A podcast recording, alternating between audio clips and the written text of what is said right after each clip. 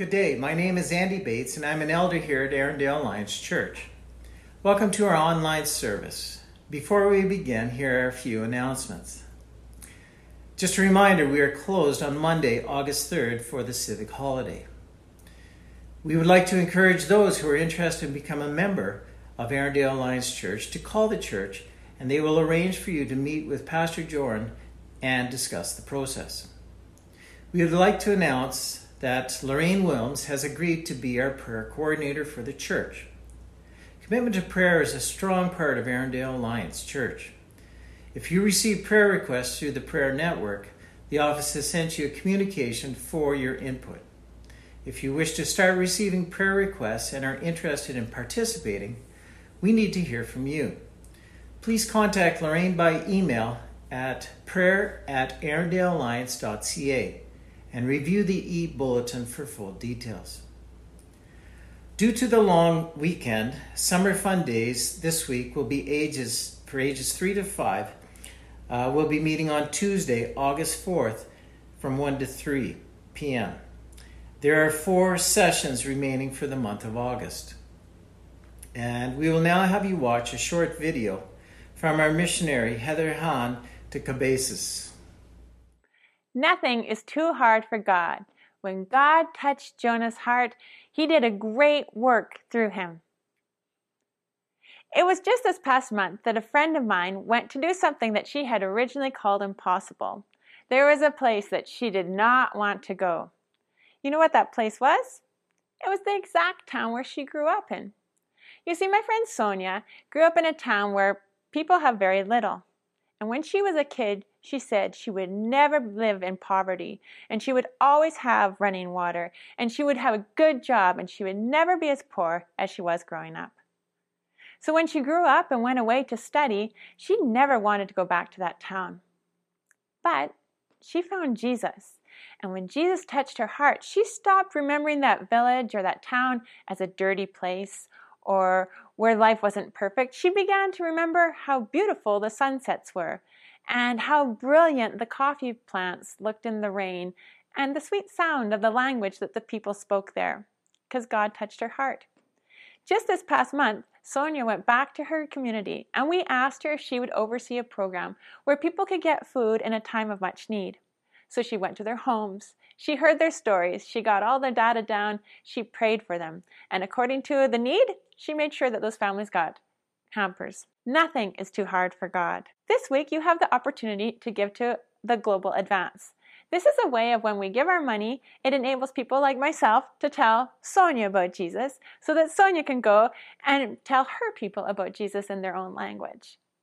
You also have the opportunity to pray that God would do the same in our community here as He is doing around the world, and that we would be able to go to the places that seem difficult, but with Him, nothing is too hard. Let's pray. Thank you, Jesus, that nothing is too hard for you.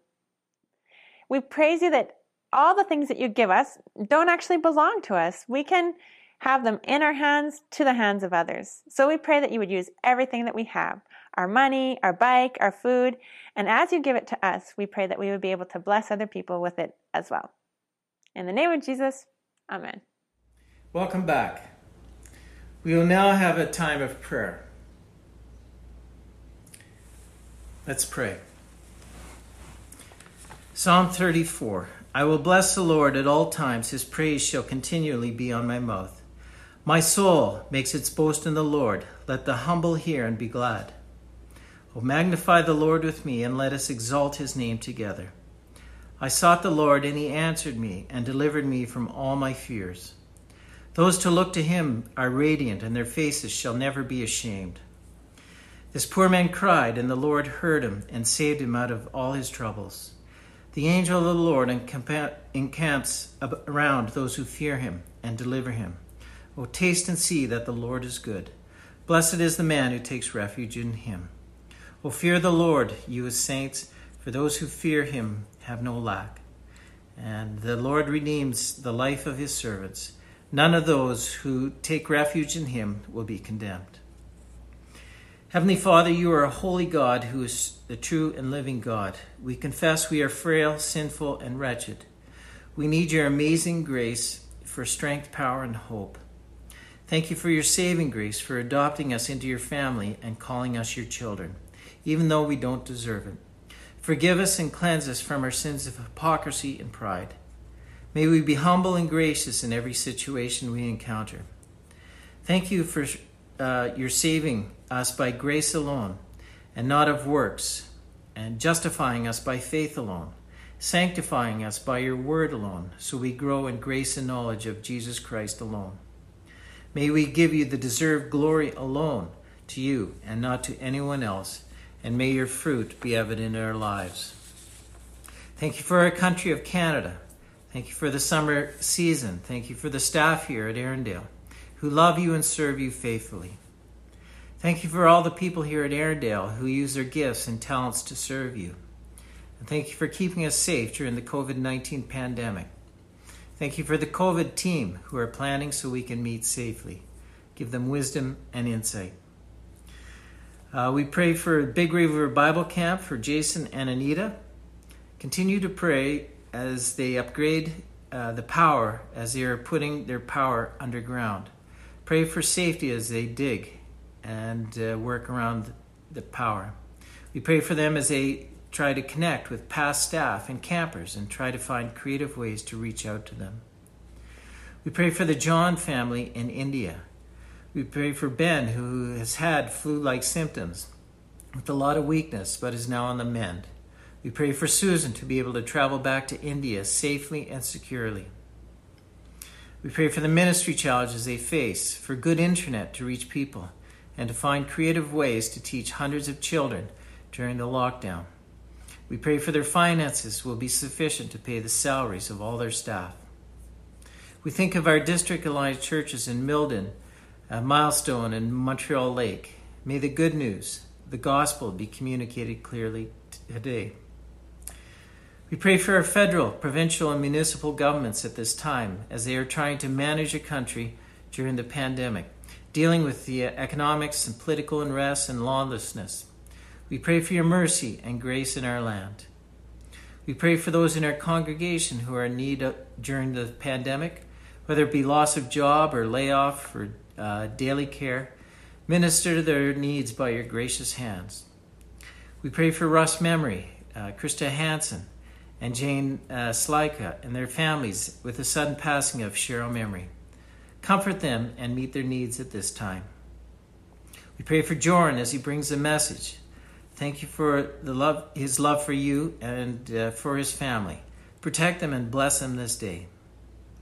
We pray for those in need who are mentioned in our uh, uh, e bulletin. We pray that you would meet their needs, and uh, if there be healing or whatever needs, we pray that you would meet them. Uh, we commit the rest of the service to you, and we ask these requests in Jesus' name. Amen.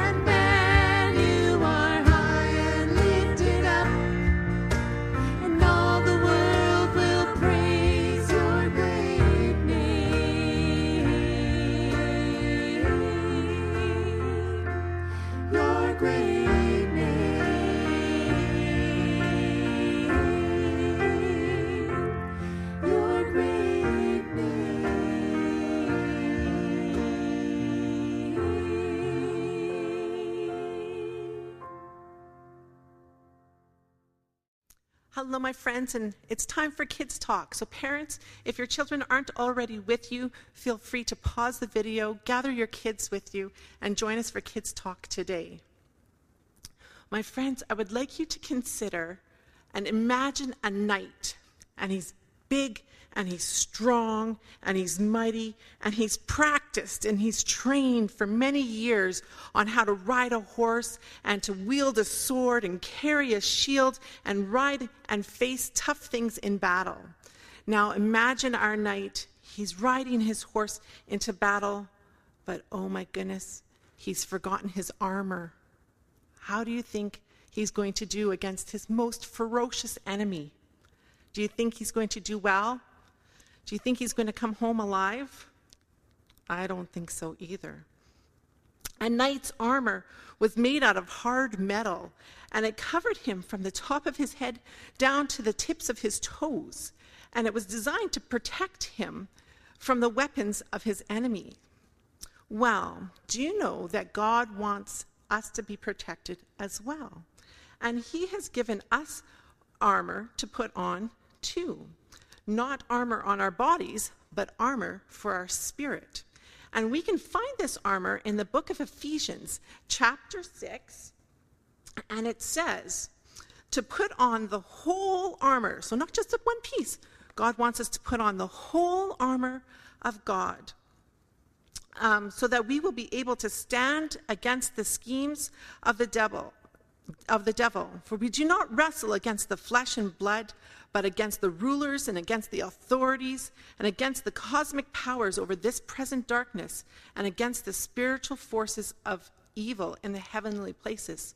And that means our enemy, our greatest enemy that we have, isn't somebody that we can touch or somebody that we can see or feel, but this enemy is Satan. He's the devil, and he's a spiritual person, and we can't see him and we can't touch him. But he seeks to destroy us at every time, every moment that he can. So when we don't put on our armor, we allow Satan, our enemy, to get into our hearts and into our minds to destroy us. And how does he do that? Well, let's consider my friend Tom. Here he is. So, Tom, he was a Christian and he believed in God and he had love in his heart for God, but he began to think pretty highly of himself. He became prideful and he started thinking that he could do things on his own. And he began to take off some of his armor. And he began to listen to his teachers at school when they told him, There's no such thing as God. And so he took off more of his armor. And when his friends began to tease him and say, "Oh, you're just a goody two shoes," and they make fun of, they made fun of poor Tom when um, he would go to church, and he didn't like that. So he tried to fit in, and he took off more of his armor and more, and bit by bit, until all of his armor was gone. So now he's just like our knight He's defenseless. He doesn't have any spiritual armor left. And so when the storms of life would come and test him and the enemy would attack him, do you think Tom is going to be able to rise to victory? Or do you think he'll sink to defeat and be defeated? Let's check and see. Oh, Tom didn't take off enough armor.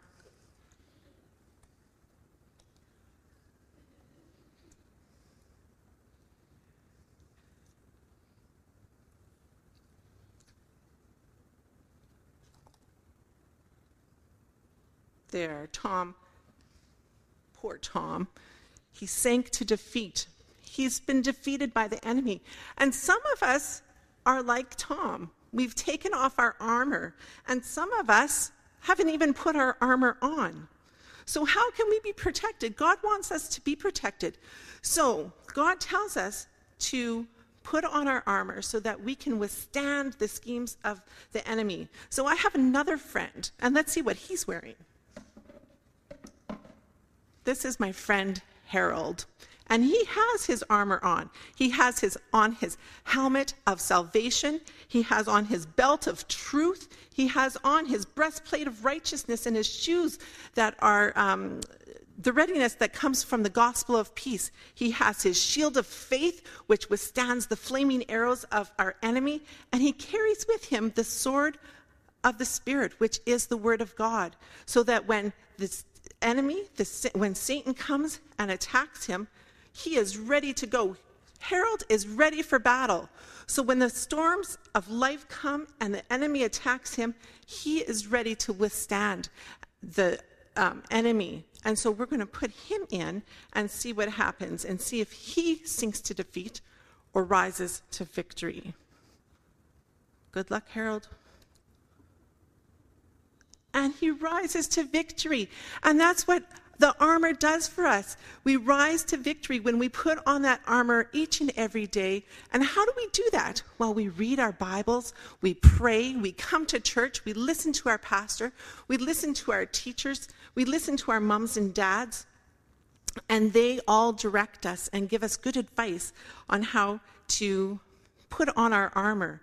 And God protects us when we have on all of those pieces of armor. So, my friends, let's pray. And, um, I, well, I want you to remember this week to clothe yourself with the armor of God. So, let's pray. Lord Jesus, thank you for salvation and thank you for righteousness.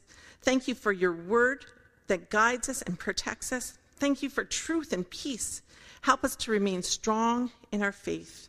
Help us or thank you for your protection and help us to be continuously victorious over our enemy. Help us to always be prepared for battle, for our enemy is always ready to destroy us. Let our hands and our hearts and our minds serve you with honor, and may everything we do bring you glory. And we pray in the power of Jesus' name, amen. Thank you for coming and listening today, and we'll see you again next week. Good morning. My name is Emery, and I'll be reading with you today Amos chapter 7 from the Christian Standard Bible. The Lord God showed me this. He was forming a swarm of locusts at the time the spring crop first began to sprout, after the cutting of the king's hay. When the locusts finished eating the vegetation of the land, I said, Lord God, please forgive. How will Jacob survive since he is so small? The Lord relented concerning this. It will not happen, he said. The Lord God showed me this. The Lord God was calling for a judgment by fire.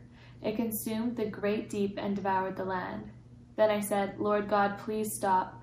How will Jacob survive since he is so small? The Lord relented concerning this. This will not happen either, said the Lord God. He showed me this. The Lord was standing there by a vertical wall with a plumb line in his hand. The Lord said, What do you see, Amos? I replied, A plumb line. Then the Lord said, I am setting a plumb line among my people Israel. I will no longer spare them. Isaac's high places will be deserted, and Israel's sanctuaries will be in ruins. I will rise up against the house of Jeroboam with a sword. Amaziah, the priest of Bethel, sent word to King Jeroboam of Israel, saying, Amos has conspired against you right here in the house of Israel. The land cannot endure all of his words. For Amos has said this Jeroboam will die by the sword, and Israel will certainly go into exile from its homeland. Then Amaziah said to Amos, Go away, you seer, flee to the land of Judah, earn your living, and give your prophecies there. But don't ever prophesy at Bethel again, for it's the king's sanctuary and a royal temple. So Amos answered Amaziah, I was not a prophet nor the son of a prophet. Rather, I was a herdsman and took care of sycamore figs. But the Lord took me out from following the flocks and said to me, Go, prophesy to my people Israel. Now hear the word of the Lord. You say, Do not prophesy against Israel. Do not preach against the house of Isaac.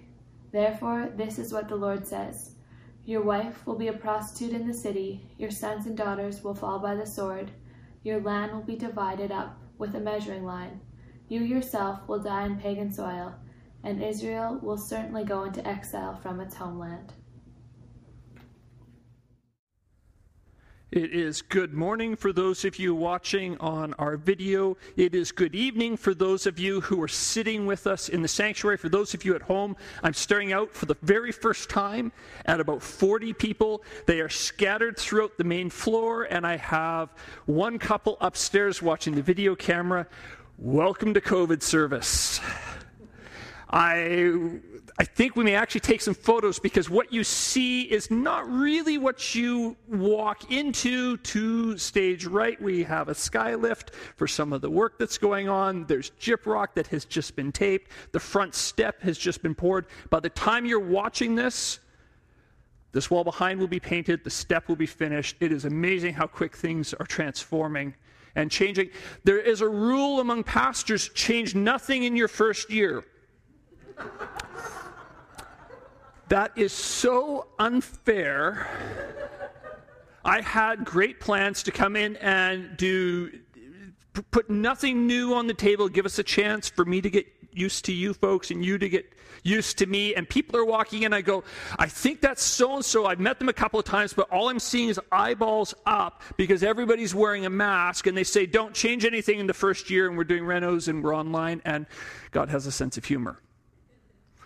I want to consider for a moment as we go to Amos. We're continuing our sermon series in Amos chapter 6. And as, as we come to the text, I was considering this as the weirdness of COVID and the strange things that we're going through and the way my life typically plays out. And I, I like to think of my life more as a romantic comedy or at least a comedy of some stripe or, stripe or variety or, or shape or something. Uh, but I, I, think about some of those really fun moments. Uh, phrase you never want to hear from a young guy. I think it's a good idea if, especially if it's late at night in the dorms. I think of some of the things that we've done. How hard can it be? I'm a big Top Gear fan. Those words usually instill fear. As I was getting ready for tonight, I was thinking one of those great moments where reality comes crashing down on someone and the reality they think they're in for, they were a little shocked by. I follow cycling. I'm, I'm, i think most people know I'm into cycling. A number of years ago, here in Saskatchewan, there was a competition being held, and they're being shepherded around by a, some kind of convertible sports car. I don't know what the deal was, and the racial officials were in the car, and they had a first time driver who had never been involved in a bike race before. And this guy's driving around, and I think probably voice in head was how hard can it be, and what they expected of reality. They thought, I mean, they're, they're on bicycles, like, what's the big deal? And my friend reported it to me afterwards, and I don't know if they could hear it over race radio or, or how it came out, but the driver was there, and typically they're running radio, so everybody knows what's being said in the car. All of a sudden, there is just this, oh, oh no. No one told the driver that cyclists will do upwards of 70 kilometers an hour in the finishing sprint. And his reality came crashing in as he's just kind of tootling along. He figures, "They're cyclists, how fast are they going to go? He looks in this rearview mirror, and there are 70 guys bearing down on him at top speed, some of them not even looking where they're going, which is a, you, you don't do this in cycling, but it happens all the time. And now and again, guys get killed because their heads down, they hit a stationary object. It's terrible. The driver looks up in the mirror, all he sees is 70 guys doing 70 kilometers an hour surging. And, and my buddy said, All you then hear is the sound of the sports car engine. And, and, it peeled out at like 40, he was doing about 45K an hour, and he actually peeled out to try and keep from.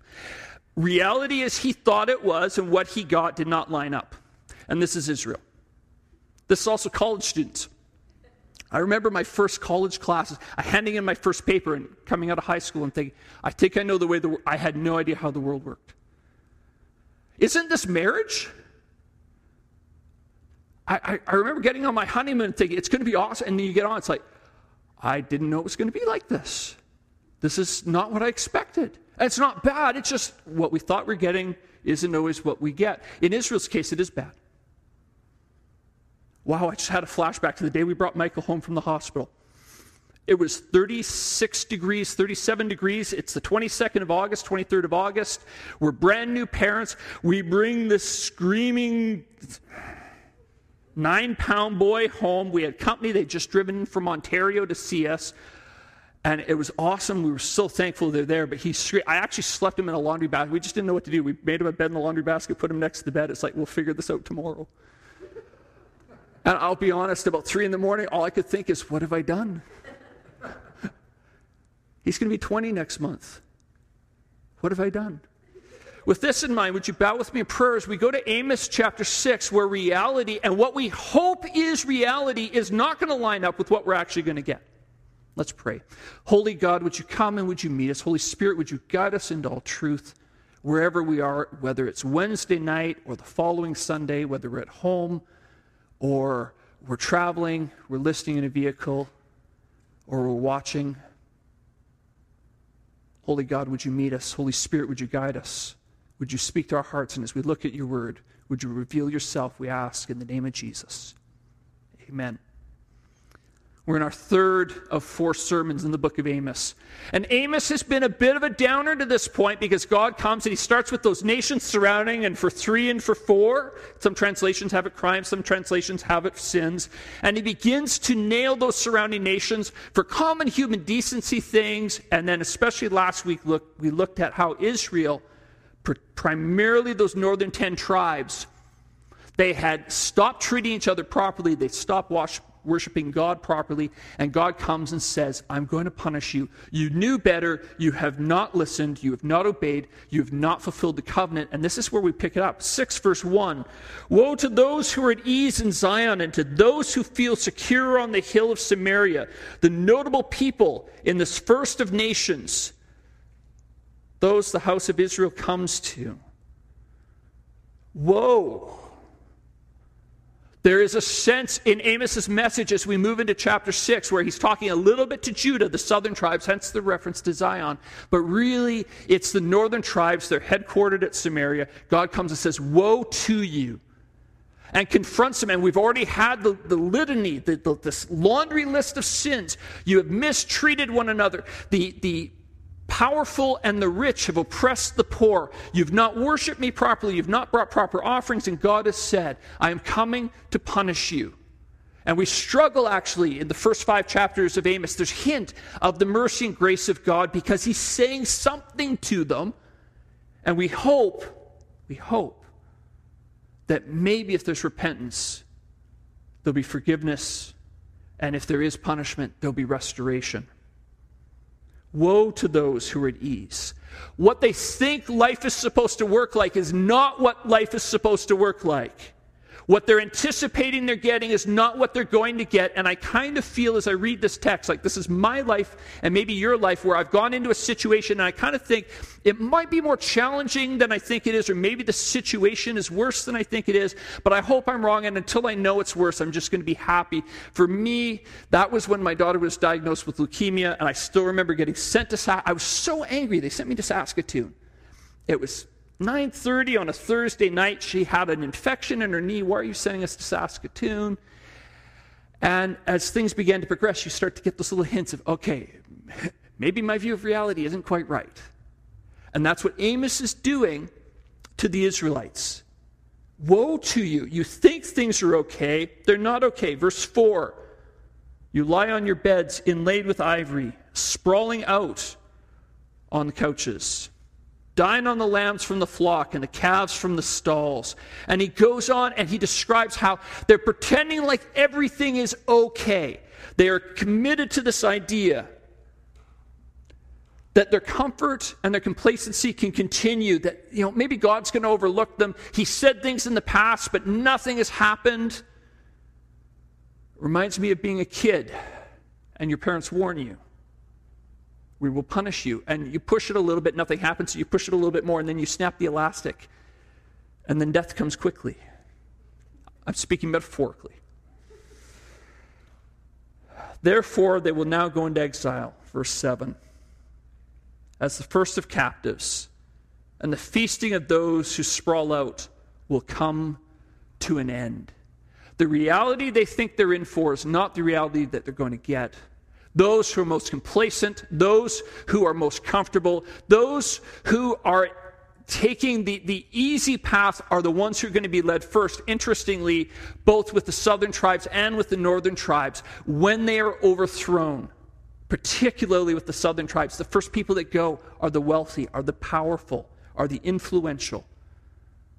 They're the first ones to go. The ones who are most comfortable are the first to find themselves in exile. The word of the Lord. It continues If there are ten men left in a house, they will die. A close relative and burner will remove his corpse from the house. He will call to someone in the inner recesses of the house, Any more with you? And the person will reply, None. Then he will say, Silence, because the Lord's name must not be invoked. And it's tragic because in this very statement, there is this confession as they will do this. Don't invoke the Lord's name. They realize the wrath of God.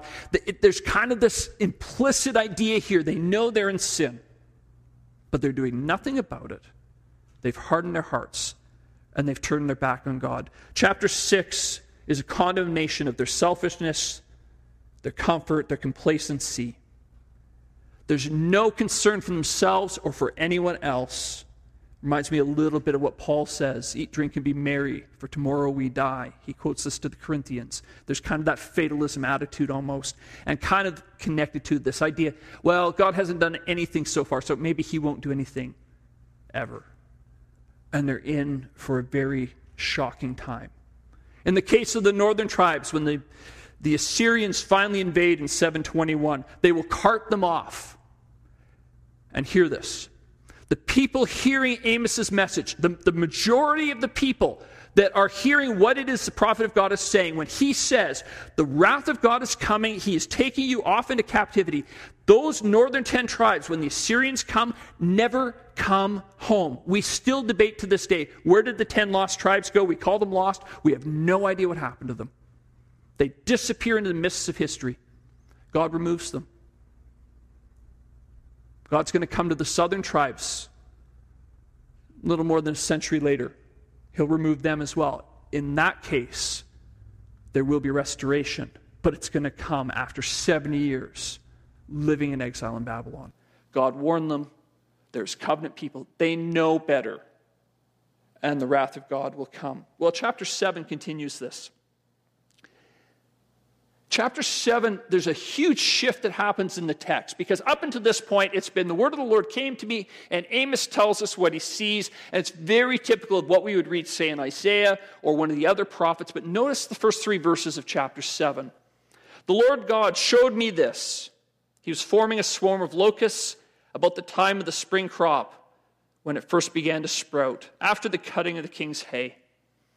When the locusts finished eating the vegetation of the land, I said, Lord God, please forgive. How will Jacob survive since he is so small? And the Lord relented concerning this. It will not happen, he said. Suddenly, Amos is a participant in his own vision. And I love it when the prophet's invited in to talk to God. And it reminds me of a few different places. It reminds me of Abraham. When he's pleading for Sodom and Gomorrah, unfortunately, Abraham his, his faith in Sodom and Gomorrah was greater than what was warranted when he was negotiating with God. Well, what if you find 25 righteous or 20 righteous? And he should have stopped maybe at one. Um, I think Lot would have been found righteous. Amos is now invited to be a participant just as God does with Moses. God shows him, I'm going to send the locusts right after the spring has kind of hit the crops beginning to sprout. The optimal time to do the most damage. I'm not a farmer, but I've lived in Saskatchewan for a long time. I've got friends who are farmers, and I, have watched what hail, for example, does, and it comes in strips. I remember driving around uh, Rosetown a number of years ago. They had a locust swarm. It wasn't locusts, we call grasshoppers over here. They're smaller, which is frightening because you think how much damage they do. And, and it was incredible. My, our grill, we couldn't get them out of the grill of the car, and the road was almost slick from these grasshoppers. And it came through, and talking to my friends around Rosetown, the damage it did on the crops was spectacular. I saw something similar when I was a port kid back in the 80s. Caronport, we had a surge of grasshoppers that came through and destroyed everything. Well, the prophecy God gives to Amos I'm going to send the swarm of locusts. It's going to come just as everything is coming into its optimal growing season, it's going to strip everything bare. And Amos understands what this means. If this prophecy comes true, Jacob dies. There will be no food, they will starve to death. And I love Amos's response. He pleads with God on behalf of Israel. Jacob is so small. How will he survive? And notice God's response. He relents. Well, a second time in chapter 7, God comes to Amos. Verse 4 The Lord showed me this. The Lord God was calling for a judgment by fire. It consumed the great deep and devoured the land. Then I said, Lord God, please stop. How will Jacob survive since he is so small? The Lord relented concerning this. This will not happen either, said the Lord God. Well, this time it reminds us of Sodom and Gomorrah. I've already referenced them this morning. Fire coming down.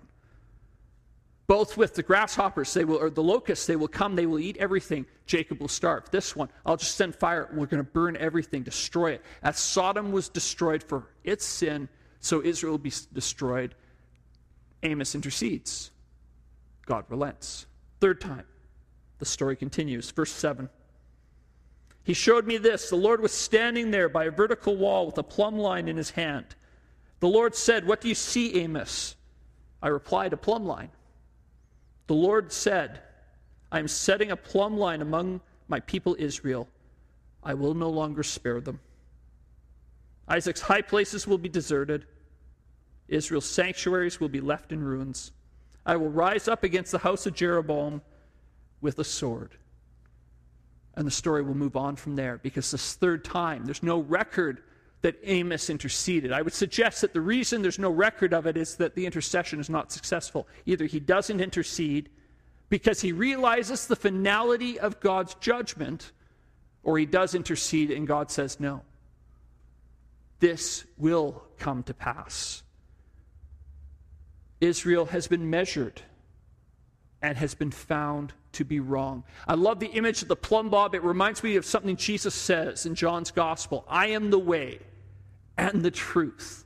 And when Jesus says, I'm the truth, he gives us that establishment of here's a reference point by which we can know true. And I am no carpenter. Anyone who's seen my construction projects know this, but I understand a plumb bob. It tells us if it's straight or not. We put the plumb to what is Israel.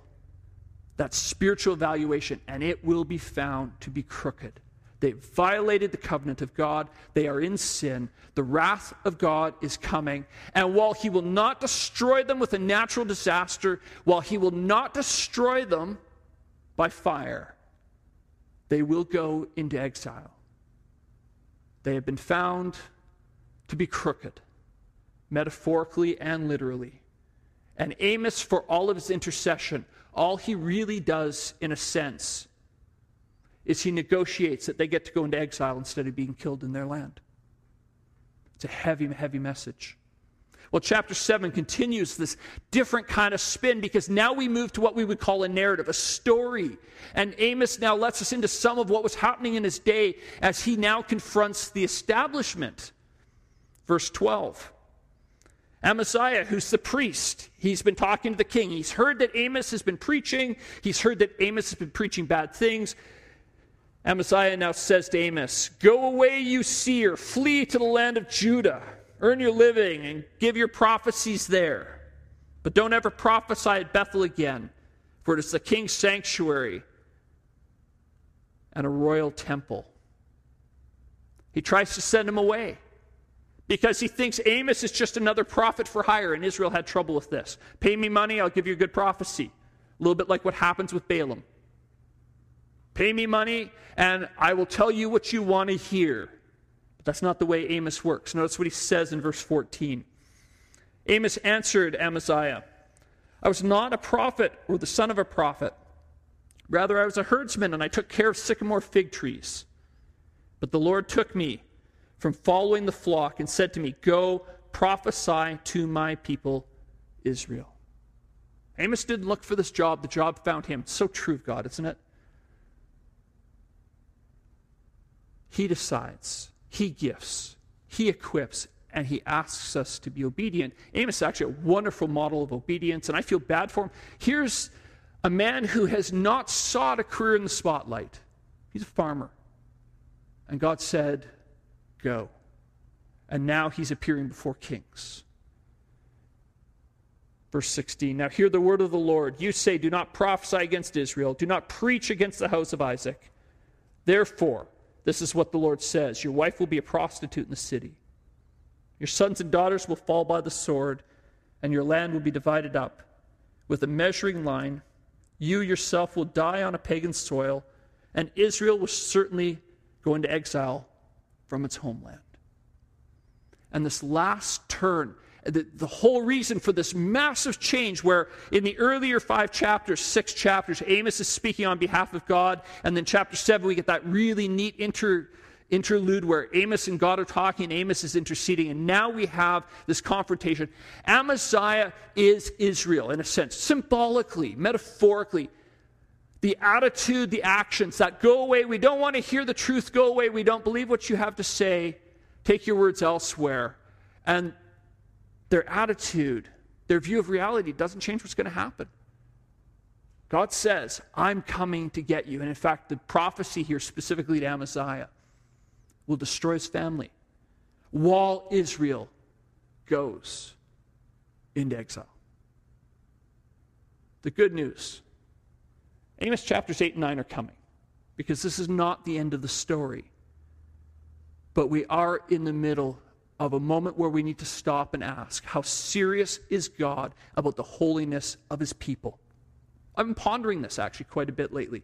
It's strange living in a city. We have neighbors and I hear alarms going off, and I hear we've got a fire station right near our condo, and the McDonald's is just over the way, so depending on the direction of the wind, I can smell the Big Macs and the fries. And, and it's strange. You have something in cities, I think you call them stoplights. I haven't seen those in about two decades. I'm so thankful for driving instructors because I'm not teaching my children how to drive. I've been pondering this question what does it look like? What would God say what would a holy nation look like? And what would God say to Saskatchewan if he was here? Because we're reminded here at the end of Amos chapter 7, God takes holiness seriously.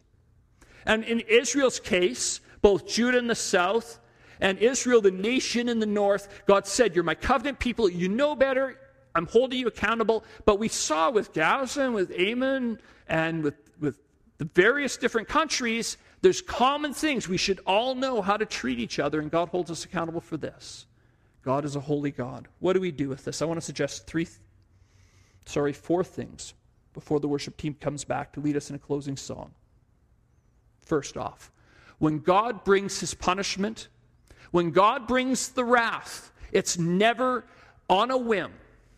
There's always a reason, there's always something driving it.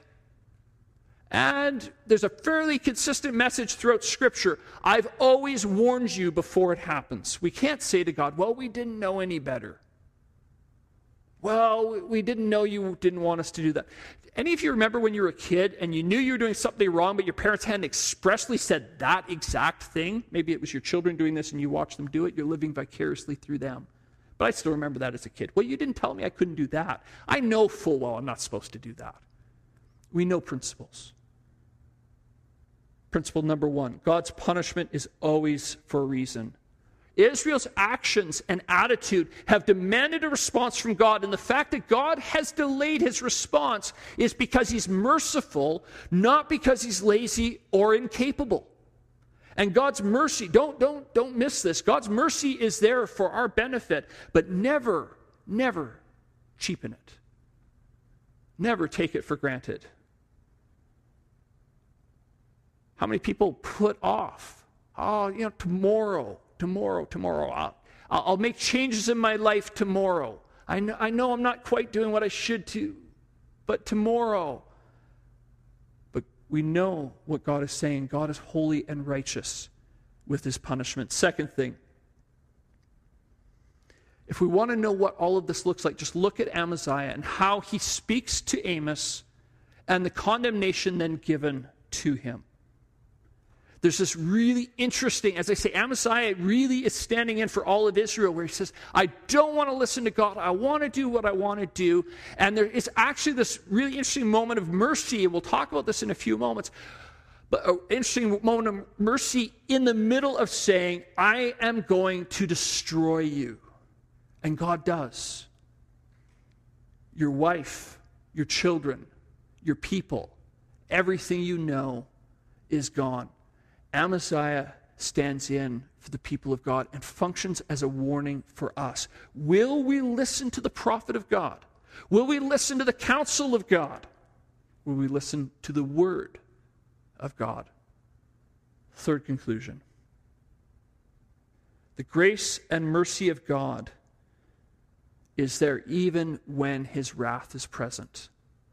And if you're following along in your bulletin, I'm switching three and four because four needs a little bit of explanation. The grace and mercy of God is hinted at in this text. First off, God says, I'm going to send the locust, wipe them out. Amos intercedes, God relents. I'm going to send the fire. Amos intercedes, God relents. Even the fact that it's exile and not death hints that God maybe wants to spare them, wants to try and give them a little bit more time to repent. But His grace is not cheap, His mercy is not to be taken lightly. And we know from history, Israel doesn't repent. They go into captivity. We never see them again. They're gone. Interestingly, if we're going to talk about Judah, Babylon, Babylonians come in. This is where we meet Daniel, Ezekiel, and they're in captivity for 70 years. And for 70 years, they cry out to God, Why are we here? And very early in their captivity, the people of God begin to realize we're here because we sinned. And men like Ezekiel begin to say, We're here because we sinned. And in those 70 years of captivity in Babylon, we begin to see a heart shift on the part of Judah. We don't see this with the northern tribes. When God comes, brings the Assyrians, they're gone, they never come back. No heart shift. With Judah, there's a heart shift. 70 years, they go home. After 70 years, they'll begin the rebuilding project. We read Ezra and Nehemiah. Do you know what never happens again in the history of Israel? They never fall back into idolatry. To this day. As a nation. I'm sure there are individuals who do. But as a nation, we don't see them chasing the Baals. We don't see them worshiping false gods. They have a whole new set of problems in Jesus' day. We'll talk about that when we move back into Acts. We see this with the Sanhedrin with the Pharisees, with the Sadducees, and the scribes. But they begin to learn because God, in his punishment, is also actually changing them. And it's part of his grace and his mercy. The fourth thing I want us to consider is the model of intercession. I want to camp on this for just a moment. Intercession is this idea that we stand in the gap between God and man. In fact, there's a book called In the Gap, and there have been songs written about it, and this idea has been developed a little bit. And I don't have time to do a full kind of theo- theological unpacking of this today, but I want us at least thinking about this idea. An intercessor is one who stands between God and man and pleads for them. We have some interesting examples of it. Amos intercedes. God says, I'm going to send fire, I'm going to send locusts, I'm going to wipe them out. Amos, in praying and begging for God's mercy, gets God to extend mercy because that's what an intercessor does. If you want a couple of other really interesting examples of intercessor, Moses. After the Israelites, they've been in the wilderness for a little while. Moses up on the hill. And I, I, allude to this story often because it's so pivotal in our understanding of so many things. He's up there, he's in the presence of God, and all of a sudden, God one day says to him, um, Go back to your people, they're in sin, uh, and I'm going to wipe them out now. And this is when Aaron and and the leaders gathered all the gold and they made the golden calf. And Moses comes down and he smashes the tablets because he's so angry. And he asks his older brother, What did you do? And only an older brother would use the line Aaron did. Well, we put the gold in the fire and the calf came out. Yeah, no. And God at one point says to Moses, Get out of my way. I'm going to destroy them. I'm going to start again with you. And the model of intercession is seen when Moses pleads for Israel that God would relent and spare Israel. And God says, I'll start again with you. And Moses counters with, if necessary, blot my name out, but spare these people. And God relents. In fact, the first time someone does this is the first time someone's called a prophet because there's a connection between hearing from God and praying on behalf of others. The very first prophet is Abraham. In Genesis chapter 20, Abimelech, he lies about who Sarah is. Sarah's I think she's in her 80s by this point. He's still lying about who his wife is because she's so beautiful. Men want him dead so they can marry her. And God punishes Abimelech and the officials of the country. And God comes to Abimelech in a dream and says, Ask Abraham to pray for you, ask him to intercede for you, to stand between me and you. to plead your case because he's a prophet. See, when God reveals things to us, and sometimes we like to have prophetic voices in our world to say, here's what God would say to our country, and, and here's where we've fallen on our sin. Those are valid. God sends those prophets. But notice with Amos's example, with Moses' example, with Abraham's example, prophecy is linked to intercession. When God says, I'm coming to kill them, it breaks the heart of the prophet and brings a brokenness on the part of the prophet to plead for God's mercy. I'm fascinated by this. There's a place for the wrath of God. I love some of the Psalms where David says, Choose between them and me. And he, he's asking God, Wipe out my enemies. But there's other places. And we saw this with Stephen a few weeks ago because he intercedes. Do not hold their sin against them. That last intercession moment on the part of Stephen is fascinating because Saul is there guarding the cloaks of those who are killing Stephen. Stephen's asking the sins not held against them. And in a matter of a little bit of time, that same Saul is going to encounter the resurrected Jesus on the road to Damascus. And I would argue part of that is an answer to, to this prayer of Stephen don't hold the sin there's a call for us as a church. It's important that we stand up in society and say, this is wrong, and proclaim truth. But we can't do it without begging for God's mercy. Now, we don't beg for God's mercy as if sin doesn't matter, but we beg for that transformation. We beg that the sin be addressed. We beg for broken hearts, and we beg for restoration of broken relationships.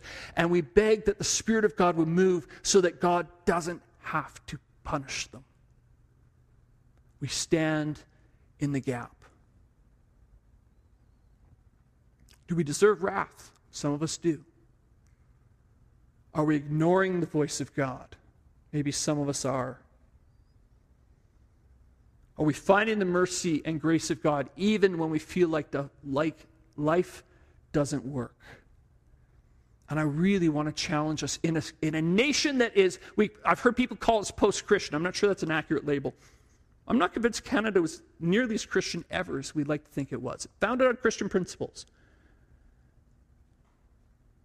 But as we identify the sin of our nation, will we plead with God to change hearts and transform lives, to hold his wrath back?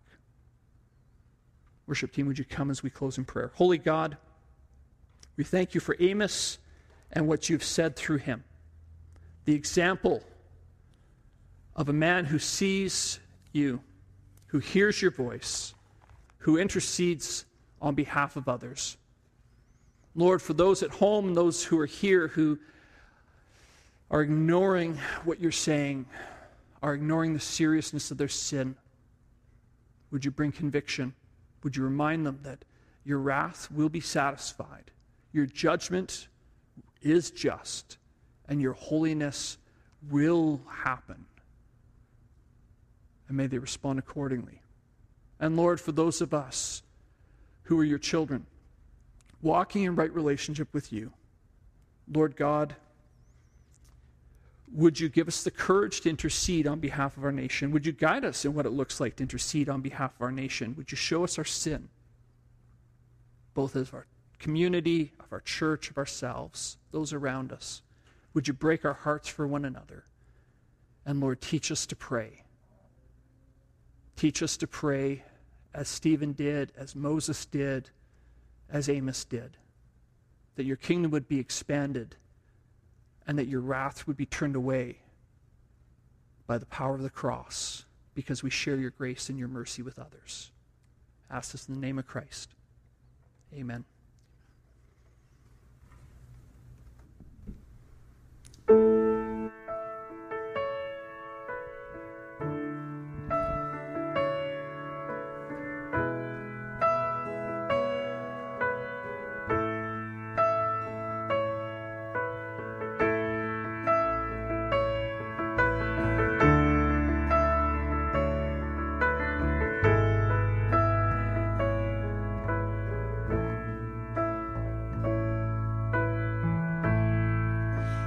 Beauty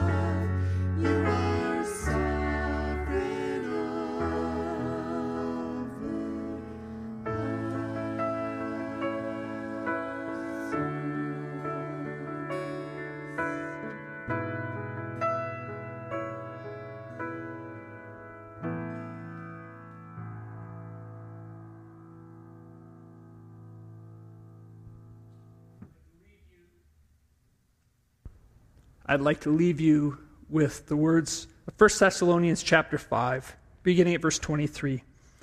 Now may the God of peace himself sanctify you completely.